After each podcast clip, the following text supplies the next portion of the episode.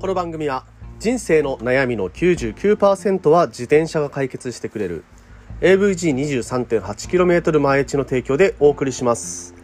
えーということで本日も毎日10分走りに聞くラジオ始めてまいります。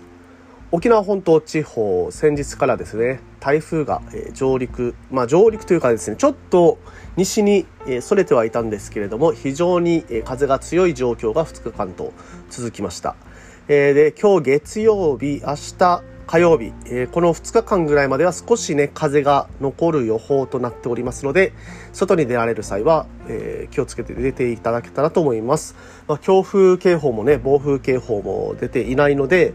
まあ普通に学校ですとかね会社等は、え動き出しているんではないのかなというような、えまあねあのこの台風の後の状況ではございますので皆さんねどうぞお気をつけて外に出ていただければと思います、まあ、水曜日木曜日ぐらいからちょっと天気も良くなってきて、えー雨もですね、えー少なくなってきて、まあ、外で自転車にやっと乗れる日々が戻ってくるのかなというところですので、えー自転車に乗られる方ね、えーその時ぐらいからまた自転車を楽しんでいただければと思っております。ということでね今日も本編行きましょう。Check it out!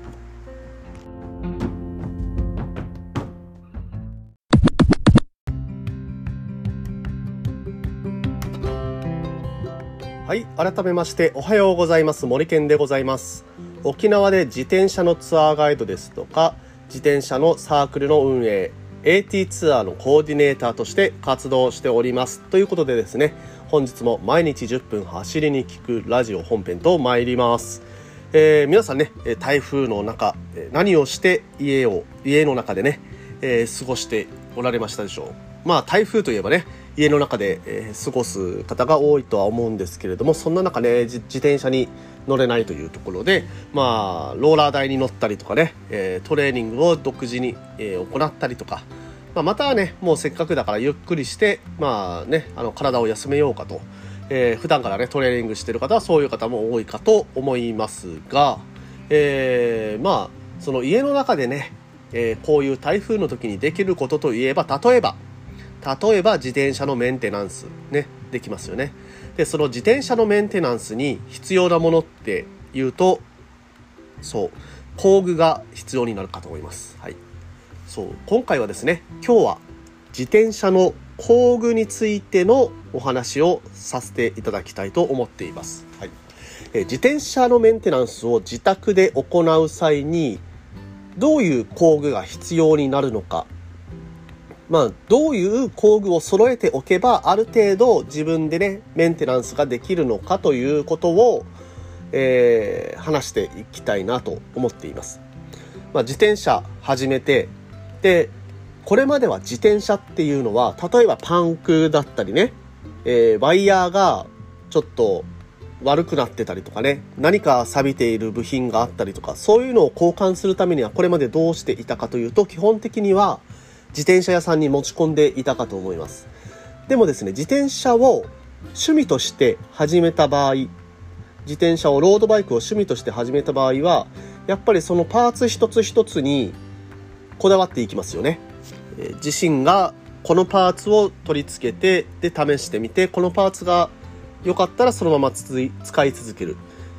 そのパーツが合わなければまたね別のパーツに乗り換えるとかね。付け替えるとかそういうことが発生してくるかと思います。そうなるとですねパーツを付け替えるためにわざわざ自転車屋さんに持っていくと1日そのままパーツ交換がまあ1日以上かかってで3日後にやっとまた乗り始められるみたいなねそういう状況になったりしますのでそれだったら自分で工具を持っとけばその工具を使ってパーツ交換をするだけですぐにねまた乗り始められるとでしかもまあ工賃もかかりますよね。工賃かかるのは当然なんですよ。でその工賃がえー意外とねその工賃とこの工具必要な工具の値段っていうのは一緒ぐらいの値段だったりします。だからまあ回数を重ねれば重ねるほど、えーお得になっていくというなのいうのがまあその工具を買い揃えることの一つのね利点となってくるかと思いますのでまあこの際ねどういう工具を買い揃えたらいいのか、それをね、知って、じゃあ工具を一旦買い揃えておいて、どうしても自分でできないものは自転車さんに持っていくとかね、えー、そういう風にしてみるっていうのもいいかもしれません。まあ、こういうのはね、自転車っていうのは結構いじればいじるほど、あの、どういうメンテナンスが必要なのかとか、どういうことに気をつけていかないいないといけないのか、まあ、走り出す前にね、気をつけておかないといけないこととかね、そういうところについても気がつきやすくなってきますので、まあ、そういう面でもね、いいのかなというふうに思います。えー、それでは、えー、自宅でメンテナンス、家に置いておきたい工具10選ということで話をさせていただきます。はい。じゃあね、まずね、10個、私がこれがとりあえず家にあれば、いろいろメンテナンスできるよというふうに思う工具について10個挙げていきたいと思います。まず一つ目、六角レンチ。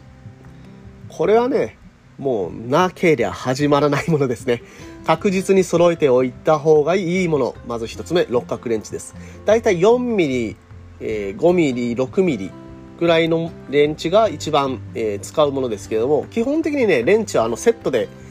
えー、置いて、あの、セットで売られてますね。そのセットを買っていただければと思います。で、えー、六角レンチ、これはね、ボールポイントっていうのが、あの、機構としてあるものが、ついてるものがあるんですけれども、この長い方のレンチのね、長い方の六角の先に、こう、円形、まあ、あの、楕円、円形になってる、こう、丸いポッチがついてるやつがあるんですよ。それだと多少角度がついてても、この、六角の部分を回すことができるというような機能がついてますので、だいぶね、それがある、あることでね、えー、便利になります。はい。ボールポイント付きのものを選んだのが、選んだ方がいいというふうに思います。はい。えー、続いて、チェーンカッターですね。これは何に使うかというと、まあ、その名の通り、ね、チェーンをカットするときに使います。まだね、そのチェーンを切ったことがない人っていうのは、チェーンってあれって切れるもんなんだって思うかもしれないんですけれども、このチェーンっていうのはチェーンとチェーンのこう噛み合う部分、まあ、あの重なり合う部分になんかですねこの一本ぐさっと、えー、はあのなんです秒か秒みたいなものが刺さってるんですね。でそれでこのチェーンとチェーンをこう噛み合わせてるんですけれどもその秒がですね本当にこのチェーンの穴とほとんど同じぐらいの大きさで作られてるので一回にこうカチッとはめてしまうと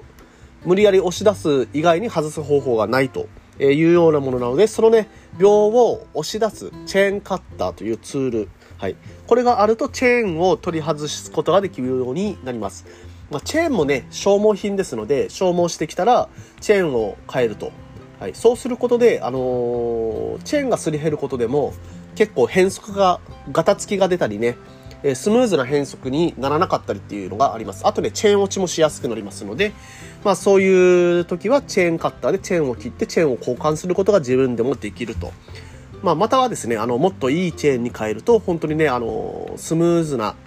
こう、ペダリングとかもできるようになっていきますので、まあそういう意味でもチェーンカッターあるといいと思います。はい。えー、つ、続いて、スポークレンチ。まあ俗に言うニップル回しですね。3つ目。スポークレンチ、ニップル回し。これはですね、ちょっと上級向けなんですけれども、えー、触れ取り調整。例えば、ホイール。ね、ホイールに強い衝撃がかかってしまって、ホイールがなんかちょっとこう触れてるなと。こう回してみると、こう左右にブレてるなって。それで、えー、ホイールの、まあ、あの、リムのところがブレーキにカスカスカスみたいな感じでね、当たってしまうとか、そういう時は、ちょっと触れ取り調整をやってあげると、えー、いい時があります。ただね、触れ取り調整難しいので、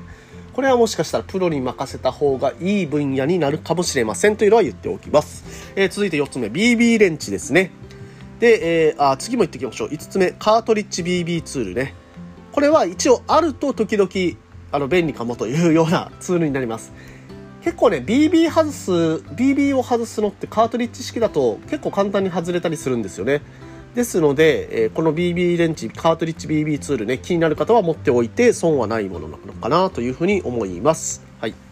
えー、続いて、スプロケット取り付け、取り外し工具ですね。はい。スプロケットですね。えー、後ろの、あの、チェーンが、チェーンの、あの、後輪にはまっている部分にあるギアですね。あのギアを、あの、変える、取り付け、取り外しできる工具になります。これはですね、乗ってるといずれ、やっぱ客室的にもうちょっとな、あの、ギアが欲しいなとかね。いやいや、俺もっと重いギアでいいよとかね。えー、そういう風になってくるかと思いますので、いずれね、えー、このスプロケット取り付け取り外し工具っていうのは必要になってくる人っていうのは多いかと思います。で、7つ目。ミッシングリンクツールね。はい、ミッシングリンクツールでございます。えー、これはね、説明、説明はあまりしなくていいかなと思います。はい。はい。えー、で、続いて、あ、一応説明しておきますか。さっきのね、あの、チェーンカッターあったじゃないですか。チェーンカッターは、そのミッシングリンクがついてないチェーンについて、えー、取り付けたり外しができるようなツールなんですけど、ミッシングリンクツールっていうのは、そのチェーンの、チェーンとチェーンをつなぐのに、このミッシングリンクっていう機構を使っているものは、これを使って取り外しますみたいな。えー、逆にね、取り付けが一緒にできるような工具っていうのもあります。取り付け取り外しが一体型になっている工具っていうのをもしね、あの、買う余裕があるんであれば、それがね、えー、いいのかなというふうには思います。で、続いてタイヤレバーですね。はい。タイヤレバーはじ、えっ、とですね、ざっくり言うと長いものがいいです。タイヤレバー長いものがトルクがかけられるので、えー、いいです。で、えー、9つ目、ワイヤーカッターですね。はい。これ、ワイヤーカッターがないと、ワイヤーの取り付け取り外しっていうのはできません。えー、ワイヤーカッターね、結構ね、精度が高いものを選ぶのをお勧めします。えー、切った時にワイヤーがほつれると、もうね、あのー、その後、アウターチューブ、まあ、アウターチューブの中にこのワイヤーが入っていかない、えー、そのチューブの中を傷つけてしまうということになってしまいますので、ワイヤーカッターね、いいものを買うのをお勧めします。で、最後、最後、10個目、トルクレンチですね。はい。これはね、カーボンとかを使ってる方はトルクレンチあった方が、そのトルクをね、締め付けの、まあ、あの、ニュートンのね、えー、強さの調整っていうのができますので、トルクレンチあるといいなというふうに思います。で、えー、この工具ね、結構ね、10個上げてきた中ね、どれもどれも結構必要なものではあるんですけれども、全部揃えるってなると結構高くなっちゃいます。で、そこでおすすめなのが、ツールボックスで買うことをおすすめします。えー、ちょっとね、いいツールボックスだと、シマノプロ、シマノのプロツールボックスっていうのがあるんですけれども、これだとね、1万8000、2万円近くしてしまいます。で、しかもこのツールボックスには、えー、実はですね、ワイヤーカッターは入ってないんですよね。まあ、あの、トルクレンチワイヤーカッターが入ってないと、え、思っていただければと思います。あと7番、ミッシングリンクツールか。ミッシングリンクツールも、え、このプロツールボックスには入ってないですね。で、え、コスパをとりあえずね、とりあえず自分で調整できるようにしたいっていう中で、えー、コスパ重視するんであれば、まあ、1番から8番まで、えー、六角レンチ、チェーンカッター、スポークレンチ、BB レンチ、カートリッジ BB ツール、えー、スプロケット取り付け取り外し工具とミッシングリンクツールに、え、タイヤレバーと、あと、えっ、ー、と、9番、ワイヤーカッターか。ワイヤーカッター、ここまで入ってる、あ、ワイヤーカッター入ってないね。え、8番、タイヤレバーまでは入ってる、えー、安めのツールボックスっていうのが、あの、ちょっと Amazon 探したらありますので、まあ、6000円ぐらいですかね。それを買って、で、えっ、ー、と、それプラスワイヤーカッターと長いタイヤレバーを買い足すっていうのが、まあ一番安く揃えられるのかなと思っています。まあ、工具をね、突き詰めていくと、本当にね、精度も求めていくと、高級な工具に、えー、行き当たると思いますが、まあそれはね、また別の機会に話したいと思っています。ということで、毎日10分走りに聞くラジオではこういったような自転車に関する tips と毎日10分話しております。えー、まあ毎日といってもね、ちょっとね、あの休みも取りたいので、えー、平日毎日というふうにさせていただきたいとこれからは思っておりますので、えー、ぜひともお付き合いいただければと思います。えー、またね、えー、明日も聞いていただけるという方は、ぜひともフォローしていただいて、え、また明日も聞いていただければと思っております。ということでね、今日は沖縄地方、まあ本島地方もね、えー、本島地方というか本州地方ですかね、えー、日本のね、本州地方も結構ね、雨が強かったりとかするかもしれません。足元には気をつけて、えー、外に出られてください。それでは皆さん今日も気をつけていってらっしゃい。